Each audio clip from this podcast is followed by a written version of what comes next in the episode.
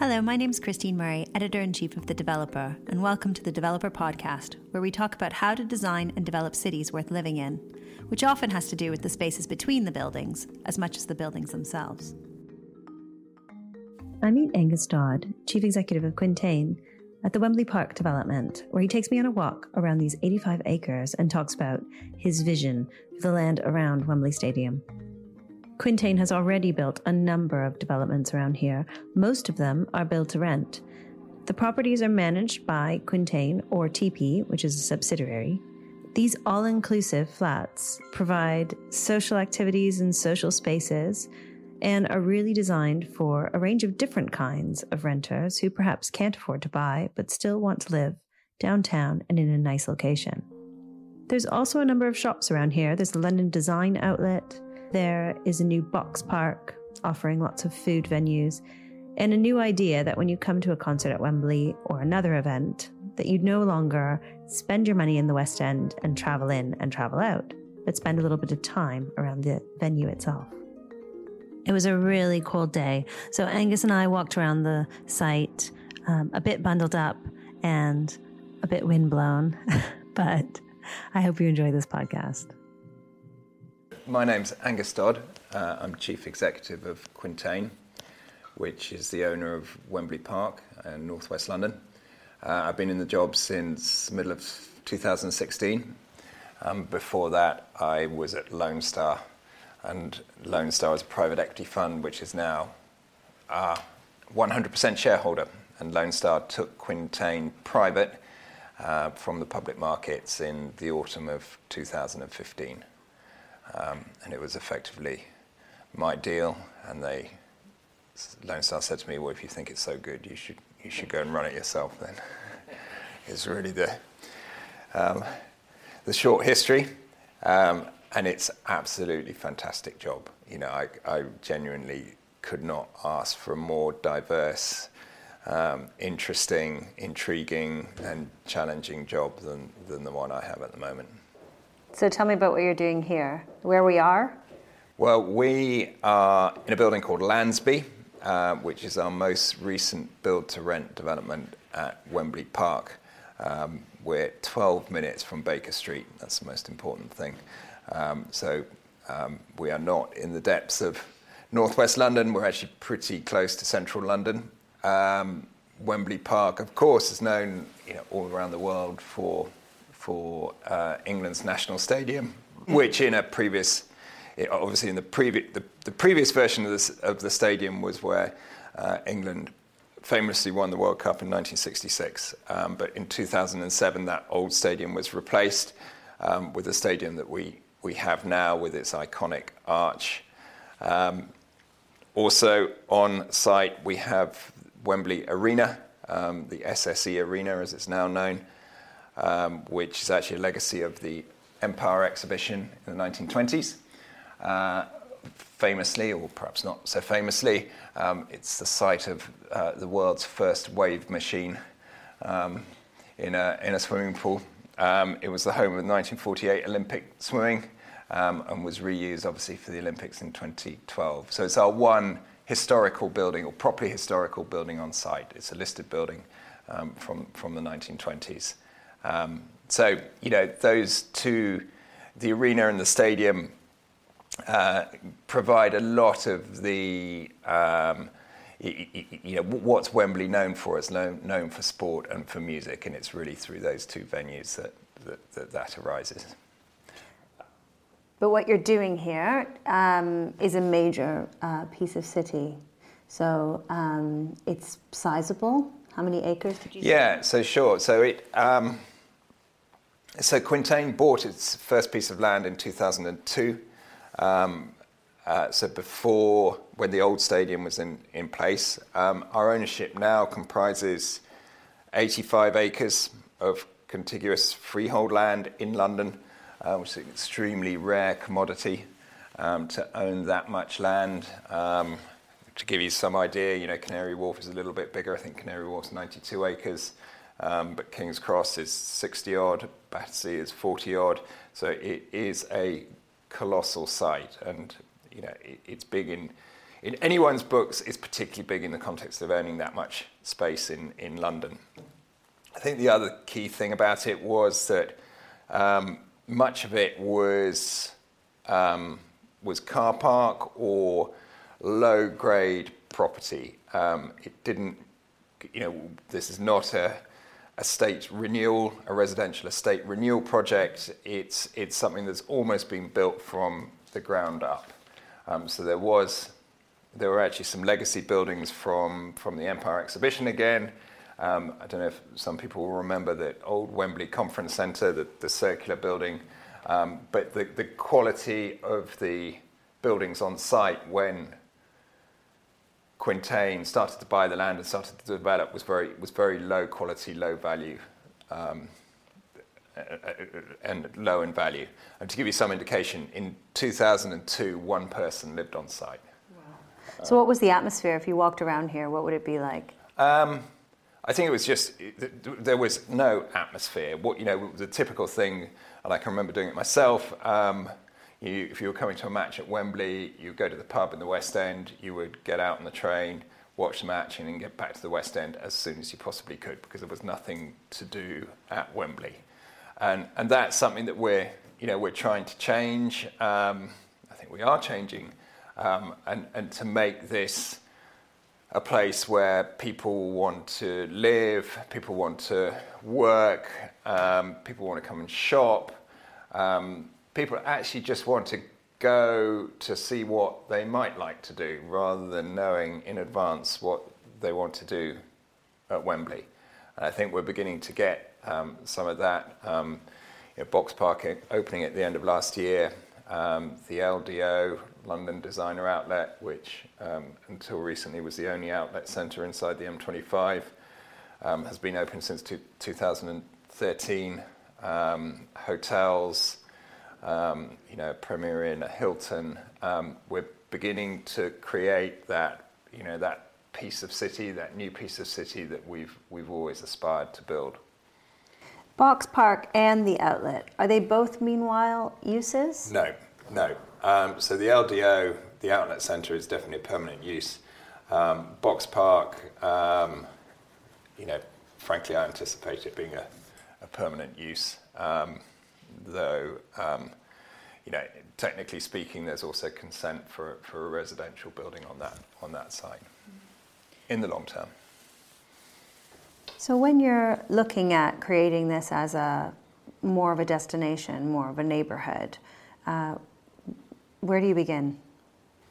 Well, we, when Lone Star bought Quintain, um, the big decision it made in respect of Wembley Park was to switch from you know, a largely for sale model to a largely for rent model.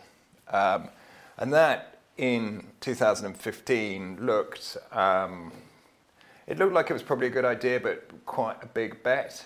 Um, you know, roll forward to 2018, and you know, I imagine another world where we had been building homes for sale rather than for rent. And, uh, you know, the, the, the, story could have been disastrous, would have been disastrous. So, um, moving from for sale to for rent, um, I think that that's triggered a lot of the way we think about, about the place. Um, and about um, you know the community that we're we're building, um, you know the rental market and there are plenty of statistics that you can you, you, can access showing that the proportion of renters is increasing. Um, home ownership is tough in London or in the UK generally, but it's particularly tough in London because of affordability. And so there's real market, um, particularly for I get. I guess an age group, it's probably a, it's an older age group than one might imagine, but certainly 40 and below. Um, so, and so we have to create something have to create a, a place which is attractive to, to that demographic. Um, on top of that, renters, um, by the nature of the contract that they have with their building owner, are transient. You know, they could be there for six months. They could be, you know, we would love them to be there longer, but but people can can can move relatively quickly out of a rental home if if what they're being offered isn't up to scratch. And so, yeah, creating a place that was, you know, continually attractive and um, interesting for residents, a place where they wanted to stay um, and didn't want to move from, was something that we uh, we thought, thought was important or is important. Um, equally, um, you know, it's a sort of you have a long-term contract for, with the place, or we as owner have a long-term contract with the place. Um, if we want people to rent here, as opposed to just selling a building and moving on, um, and without you know denigrating the efforts of the house builders, you know, economically speaking, they are motivated to build and sell and move on as quickly as possible.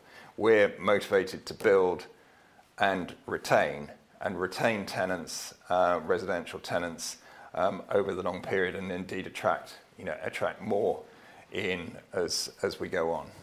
So knowing your customer Yeah. is really important Yeah. and what makes them happy. So how how do you begin to look at that? Do you do you study your, your demographic very closely? We do. Um, and we, you know, we're beginning to build up the data that we need um, on people who've already taken leases. But of course, we've also had to, to try and predict, to forecast, you know, what sort of people want to use our, to come to our buildings in the future. Um, you know, the, the typical tenant, but to call them typical or average is, is actually it's misleading. But the typical tenant would be in their early 30s, um, probably earning you know a, a, little you know within 10% of London median salary, so sort of um, early 40s per year. Um, but but that average disguises this huge range, you know, from students who whose parents are clearly funding them to live here, which is great, um, and to families, um, you know, with sometimes with double incomes, sometimes with single incomes, and to a not insignificant older generation of renters, um, some of whom are downsizing, um, some from the local area, but some from further afield. Um, so that's been our that's experience of what we of our tenant base at the moment. What we've also done is tried to, you know, predict uh, what sort of to, to try and match our buildings to the, to the different segments of the market that we expect to be able to attract in the future. So um, we we have um, t- ten or twelve new buildings which are either under construction. It could even be more than that, but at least ten new buildings which are either under construction or um, are planned and will be under construction in the next three or four years. And each of those buildings has a segment tied to it, um, or, multiple segments tied to it. And you know, the segments could be uh, sharers, it could be families, it could be millennials.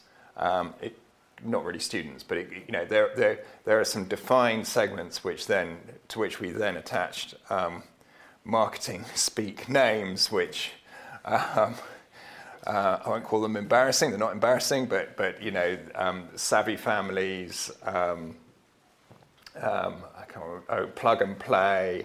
Um, but each segment has a has a has a name, and each building then is is designed with that with that segment in mind.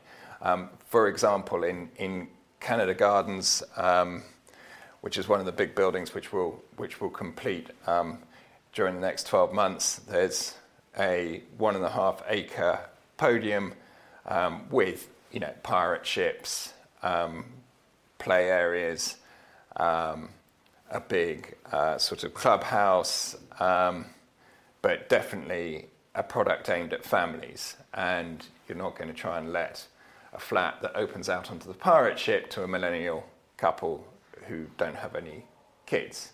Um, so there's a real, we, we, you know, we work extremely hard on trying to, to, to fit the segments to the buildings. Um, I think just producing, what from a pure design perspective, just building um, homogeneous buildings would be a total failure and actually a total, um, um, uh, you, you know, it's not what the opportunity we have here is to build an interesting and diverse collection of buildings, and to just build a dormitory project, homogenous product, uh, product would be would be a failure. So different architects, different segments, different buildings with different amenity spaces inside them. So we're in this amenity space now uh, in the Landsby building. Um, the amenity space in the new buildings will look completely different to this and offer you know, completely different facilities for, for, for the tenants in those buildings. So the room that we're in is a little bit like a dining room, a little bit like a boardroom table.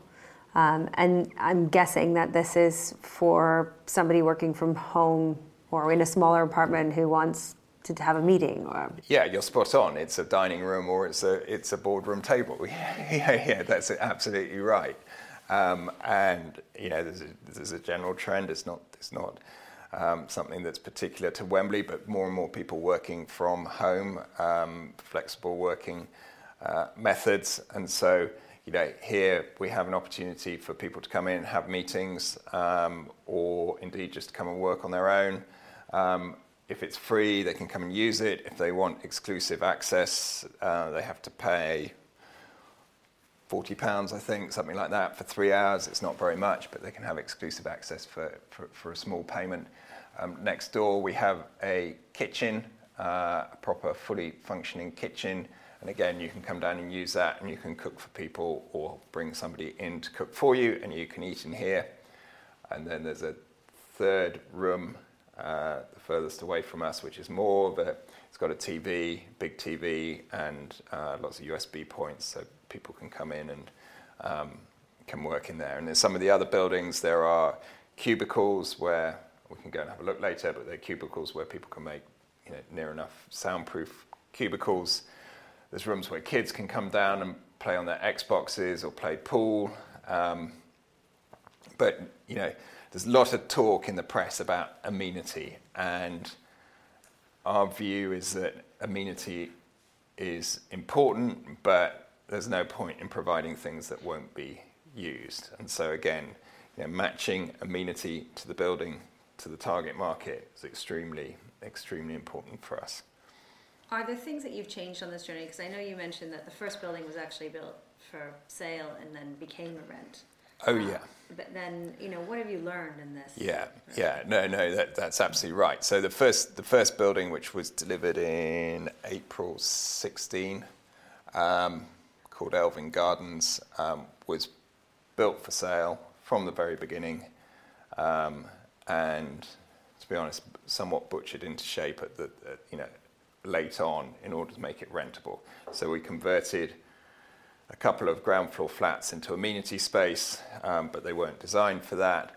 Um, and our second building, which was called Alto, really pretty much the same. Um, we didn't make the decision to, we made the decision to, to, to make it for rent during the course of construction. So there were a few things we were able to do later on, um, but not, not that much.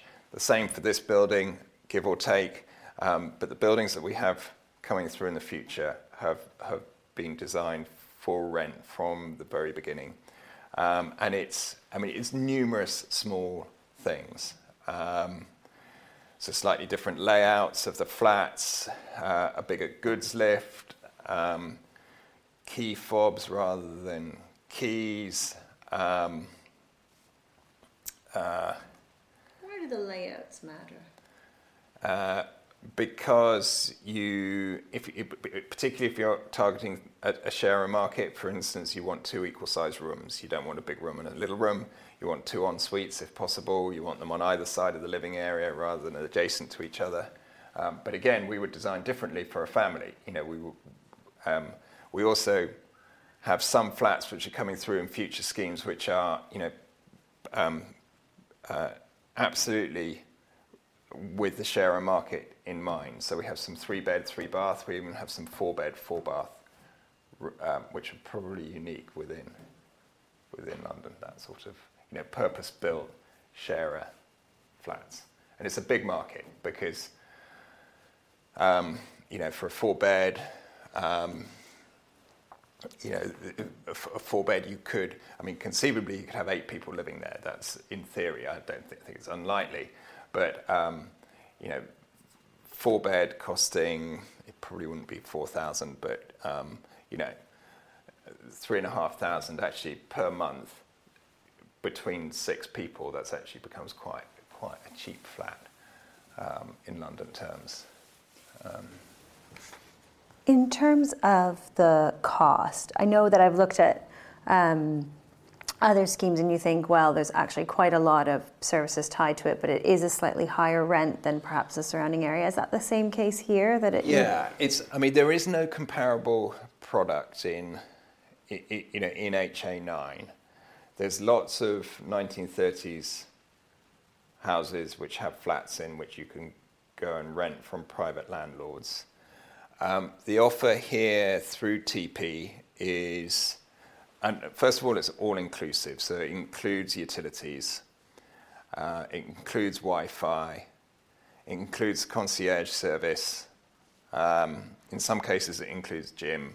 So it's all inclusive, and that's definitely been, one of the, big uh, key differentiators of Tipi from the very beginning, which is that we will make this easy for people to rent um, and people to understand the, cost structure. So we're now we're now offering you know zero deposit renting and totally all inclusive rents. So not quite totally. We, can't pay people's council tax, so they have to pay their own council tax. But but that's the only additional it's the only additional um, occupancy costs that people people face. Um, so, um, you, know, it, it, I would say that these flats are, are expensive relative to the immediate market, um, but there's no comparable in the immediate market. So that's, you know, um, it's a bit of a, um, a, a non-comparison. And then, um, you, you, know, the, the, the all-inclusive nature of the of the offer, um, and um, you know the fact that you, you know you're getting a service level that you would not get from a private landlord. So also, if you know something goes wrong, there's immediate on-site access to an engineer who would who would come and repair it. Um, do you think that easiness is a, a big attractive factor to the residents? Uh, yes, I do. I do. I mean, I look. I don't think it's it's not quite unique to us. There are other build to rent operators in the market, but it's definitely why the build to rent uh, industry, if you can call it that, it's why it has appeal. Um, because the experience you get from renting with a professional landlord to the experience you would get letting from you or me who've got full time jobs, and if somebody rings up and says the fridge is broken, it, what are you going to do? You've got to ring your pet builder, you've got to you know, you've got to find a time when the tenant is at home to get the pet builder to come in. Whereas if that happens here, it's just you know within within a small number of hours the the problem is is fixed or the problem has um, you know somebody's paying attention to the problem. So I think that's that's a real appeal. Um, you know, I think also that you know the government has is is actively discouraging the private buy to let market through tax disincentives, and so actually the you know the supply of private landlord flats is is decreasing. Um, you know, at the extreme, you know, people do have bad experiences. I mean, I'm not saying that all private landlords are rogue, are rogue landlords. That's that's you know that's clearly not right. But um, we we ran a competition this time last year through Time Out um, where we got people to uh, tell us what their worst experience of renting in, in London was. And we had 19,000 entries. But um, there were some great stories about, um, you know, usually involving rats and rodents and, and um, leaking roofs and, um, you know, abusive landlords. And you don't get any of that here. The rental revolution is what it's uh, rental built. rebellion. Oh, the yeah, rental yeah, rebellion, rental of rebellion. course. Yeah, uh, and it's it's quite a big marketing campaign. Yeah, it is. I mean, look, we um,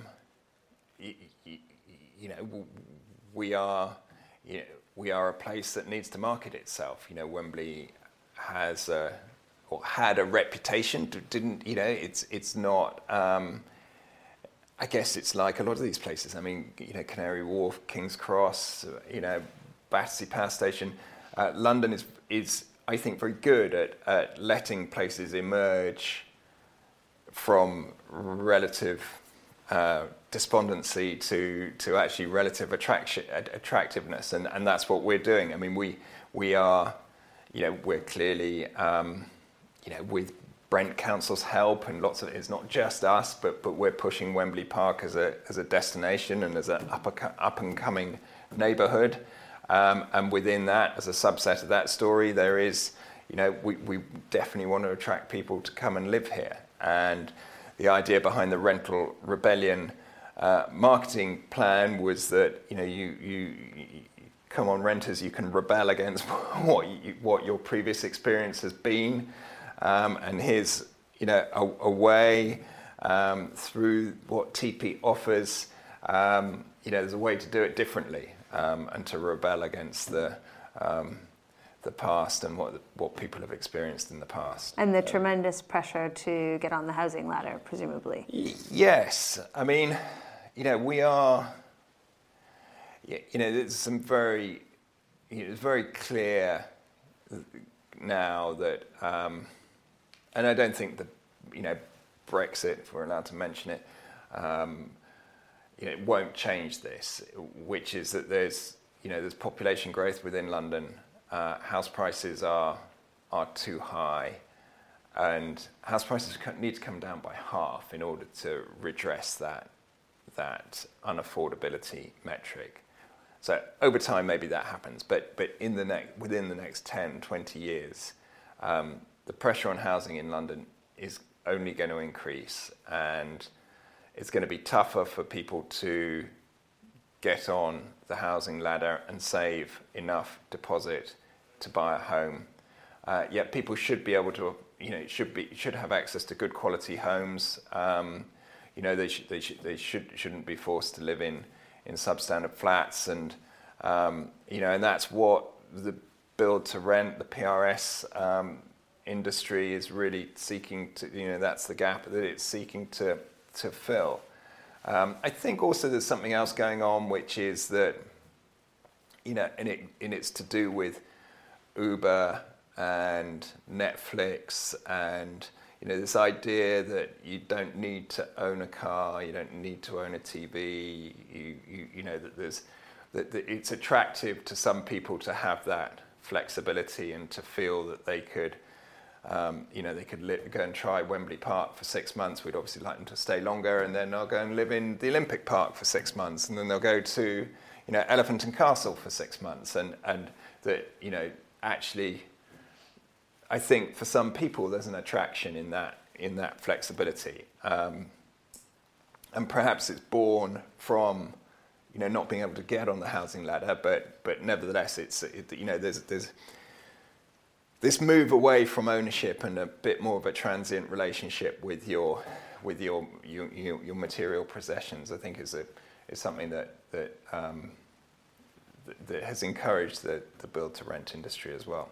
I think the other thing is that you know from an investment perspective, um, and you know we we have a we have a um, a shareholder with with lots of capital and deep pockets, and one of the things that attracted Lone Star to this was definitely the opportunity to build you know long term income streams, um, which should be more or less um, index linked um, there's a strong correlation between between rent and inflation. There always has been, um, and so the, so the sort of existence of institutional appetite for the completed income streams or the income streams that the completed product produces. That's also been a um, you know a significant um, driver in the in the industry and, and has encouraged developers like us to, to do what we're doing.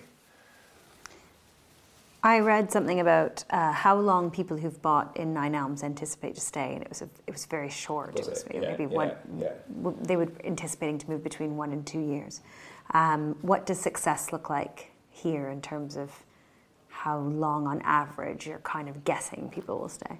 Um, we, you know, um, so how shall I answer that? Um, so, you know, we would definitely like 60 to 70% of our tenants to stay at the end of their leases. Um, and leases are really a minimum of six months up to, I mean, we, we, we would grant long term leases, um, but people have tended not to grant long term leases. So I'm answering your question in a roundabout way. But so, firstly, we would like, you know, retention rates to be 60 or 70%. And that's a number we're, moving towards. We're below, it at the moment, but we're, moving towards that number. Um, and then within each building, we would like, you know, you want to have some vacancy um, the whole time so you've got room to, to move people around if they want to move up or down in size of flat. And also, of course, you, you know, you want, you want, you want there to be demand for, for, for your vacant buildings. So we would like to have our buildings running at sort of 95 to 98% occupancy. And that's what the, the two completed buildings are running at that. This is obviously relatively new, so it's, it's still in lease up, in lease up mode. The building we're in now. Do you ever sense what drives retention? Uh, yes, we do. Um, so, you know, we building up data now on why people leave. Um, at this point, I would say it's, it's, you know, it's people have got, they split up with their girlfriend or split up with their boyfriend, they've got a new job, they had to move um, um, because, because work have asked them to move somewhere. Um, it doesn't seem to be uh, we get very little evidence that people are moving because they don't like Wembley or moving because they don't like Tipi, uh, which is obviously a good thing from our perspective. Um, it goes back to my point about it being transient. I always think about it, you know, in the, in the, in the, in the sort of hierarchy of life's decisions, where does, um, where does renting sit?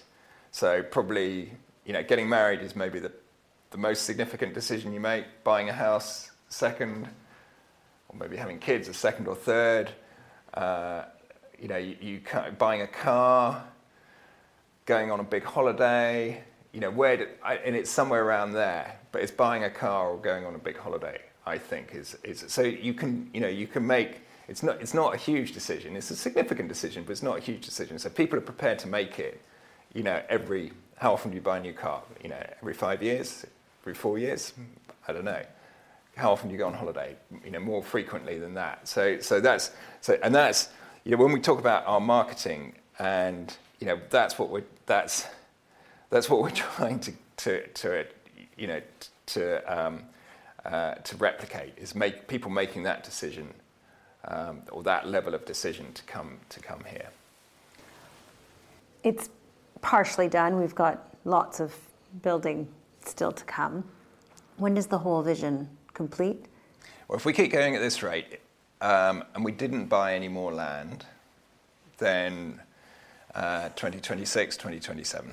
So fast forward to 2027, let's say, yeah. and I'm walking around. What's it like? Uh, it's interesting. Uh, there are bits that you didn't expect to see.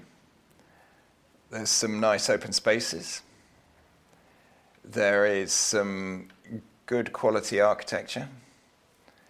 Uh, it doesn't feel like a gated community. It feels like you can visit or live and shop or work, and you know, it's sort of the same experience.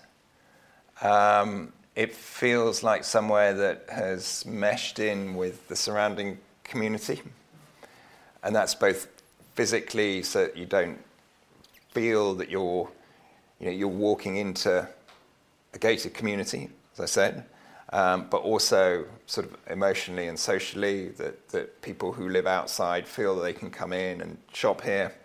Uh, people who live outside could work here. Um, I'd also like, uh, beyond that, you know, the, the, I think this, you know, interaction between you know, people working here and living here. So we already have we have we have some artist studios and uh, that you can see across the garden there. Um, so we, we have you know one of the artists has just taken a, a flat in Tipi in a Tipi building, and that, that I thought that was great. That means at last there's you know, well not at last, but we're beginning to see. All right, it's only one, but we're beginning to see somebody who who has got some workspace here and has bought into the place to the extent they're willing to um, to, to take a take a flat. And I'd like to see it in reverse as well. So I'd love to see some some some residents in our buildings, you know, setting up little businesses or going to work in Boxpark or going to work, you know, for Brent Council, um, and so you know this two-way flow because I think that's how um, that's how the place will become a, a, a you know it, it, won't become a transient place if that happens. People people will buy into it for the for the longer term, or will have bought into it for the longer term. So those are high. I mean, that it, I, we've talked with other people about that. Um, the challenge of the edge of an of an estate, um, the challenge of of that permeability and that to and fro from the surrounding neighborhood. H- how do you um, how do you deal with the crossing in the road? Well, you you know, look, you, you, you have almost a grid system. We're looking at a plan here in front of us. You have have almost a grid system that has some natural flow through um, you also have this big sort of ceremonial route from Wembley Park Station to the stadium itself. Um, so it's you know it's making sure that the the, the, the boundaries that the buildings which are facing outwards don't look like walls. Um, that they you know, particularly it comes down a lot to ground floor level. So the easy thing to do would be to put all our interesting building, all our interesting uh, ground floor retail uses sort of facing inwards, whereas actually, you know, if we can make them facing outwards, then that, that starts to pull people pull people in. Um, it's small things like you know at the at the junctions, you know, making sure that people can see, get get good visibility, and there's a sort of sense of intrigue in wanting to walk down those routes. Um, you know, some of it's to do also with the, with estate management and security, um, and you, you, know, not, for example, discouraging skateboarders and scooters on site. You know, we we should invite those sorts of uses onto site. Um, there's an area down at the bottom here called um, White Horse Square, um, close to Wembley Stadium Tube, and we just have been interviewing architects, or in fact, selected architects at the moment, um, to you know to redesign and, and, and redevelop that. And you know, uh, know, one of the pieces of the brief was to design areas or create areas where which appealed to you know teenagers. What you find in a lot of places, there's lots of lots of stuff for toddlers to do. There's lots of sort of you know play spaces, which is fine, but but actually people grow up, and um, you know we we would. Um, you know, I love that area on the South Bank where you know the skateboard parks. Mm-hmm. Now that's hard to recreate, but um, but areas like that um, across the site, we run these parkour classes across the site from our community centre at the Yellow, and, that, and that's all right. It's a small thing, but it's definitely you know the the idea being that it should should invite in um, you, you, know, uh, teenagers, kids from around who, who uh, perhaps wouldn't normally come into the site, but, but there's something interesting for them to do here. And um, uh, it feels which, which radical to me that you're looking to attract teenagers. I don't hear that a lot. That's part of this idea that you want people to stay. Yeah, I want people to stay. I want people to, to well, it's two things. I want people to live in that. I want people to feel that they could have a house for the long or a flat for the long term here. And if they have kids, kids grow into teenagers, so you can't emasculate the teenagers. You can't ban teenagers. You, you know, you, you have to encourage them in. That's number one. But secondly, you know, Brent is, um, you know, we're, we're sitting in urban London here. We're not, we're, you know, thousands of people, you know, you look from the top of our buildings here and you just see the endless suburbs of northwest London stretching out forever. And, you know, I want, you know, thi- this should this I've said it before, but this should be a development that that, that meshes in with those those suburbs, not somewhere where it's exclusive. Um, you know, to the people who can you know can afford to live here or, or, or wish to live here. I don't see it as that radical, really. I just think it's you know it, it's it's just normal. And it's part of making a good piece of city is one that Yeah, yeah. people have fun in. Yeah, people have fun in, and that's you know, I, I think you think you've actually that's very well put. You know, what what do people, um, you know, even before we started doing anything, what would people have associated Wembley with? Well, actually, it's having fun. You know, it's coming to matches, coming to gigs, either at the arena or the stadium, and that's you know, and I guess what we want to move from is well, I only come to Wembley to have fun with something I bought a ticket for to somewhere where I can come and have fun, you know, 365 days a year. So another challenge maybe um, is that in a way, some of the newer developments you have kind of that mix of affordable. You might have a mix of Yeah. social, and you might have um, as well as uh, shared ownership, and then maybe even luxury and or less expensive.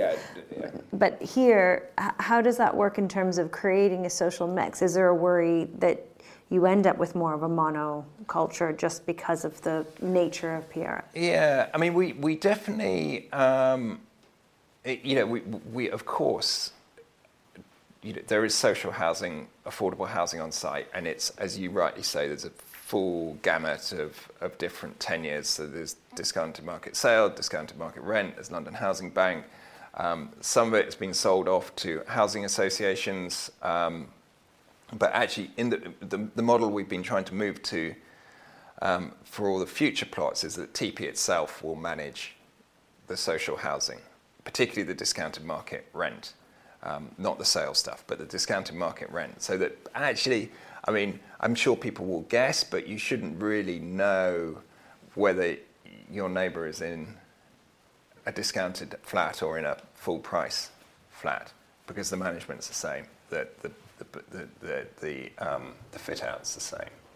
So to kind of have a bit more Yeah. cohesion in the yeah, site. I mean, you talk to if you talk to Brent, um, you know they are very keen on um, you know mixing mixing affordable tenants and and um, and and you know our Tipi residents, um, and that this is a good this is a good thing, and that um, you, you know you, you clearly don't want ghettos or um, you know real distinctions between you know between affordable and and, and full full full price flats.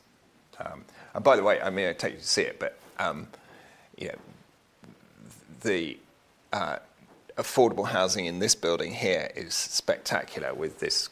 You can't quite see it from here, but with this great prow, um, sharp edge prow, um, which Flanagan Lawrence designed. Um, I think the, the, the flats in that, which are affordable flats owned by Network, are absolutely spectacular. This podcast has been brought to you by The Developer, produced by Simon Mercer, with music by Fortet. I'm Christine Murray, and you can reach me on Twitter at, at TCMurray. For more podcasts, visit us at thedeveloper.live.